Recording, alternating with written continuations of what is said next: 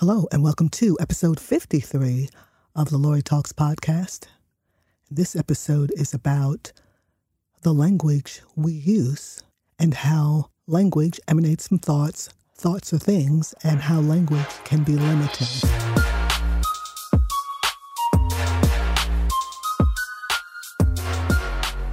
Here's a very simple example. I fly a lot.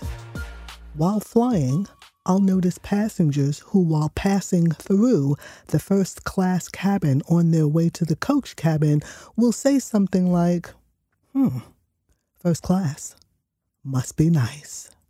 What does that imply? Is it curt and snippy? Does it imply I too will have that if I so choose? Could the person making the statement be feeling jealousy are they announcing that they don't believe they have what it takes to create that for themselves?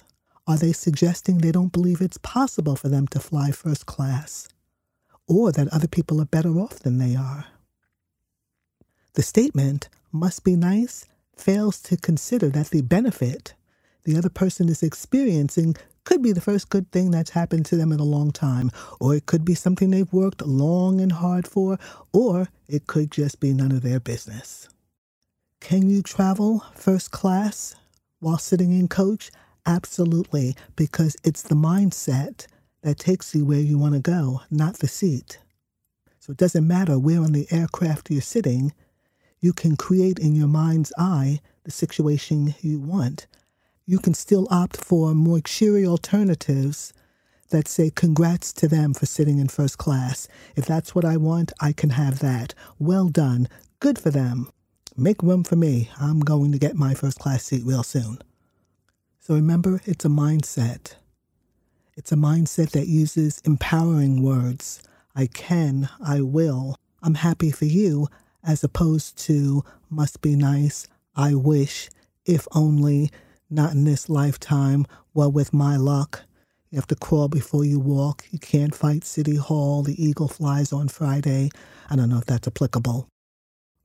Pilot a first class mindset for yourself. Mind traffic control is everything.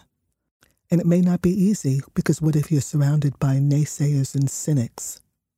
Their words serve as reminders to use life affirming language and thought that moves you closer to what you want to create. Upgraded? Yep. See it, name it, claim it. And with that, I'll turn the mic over to Mr. John Johnson of K Sounds Audio. Hey there, all you big dreamers. Success is a mindset. Let's learn how to create a positive one. And to help us get there, we have Dolly Umano.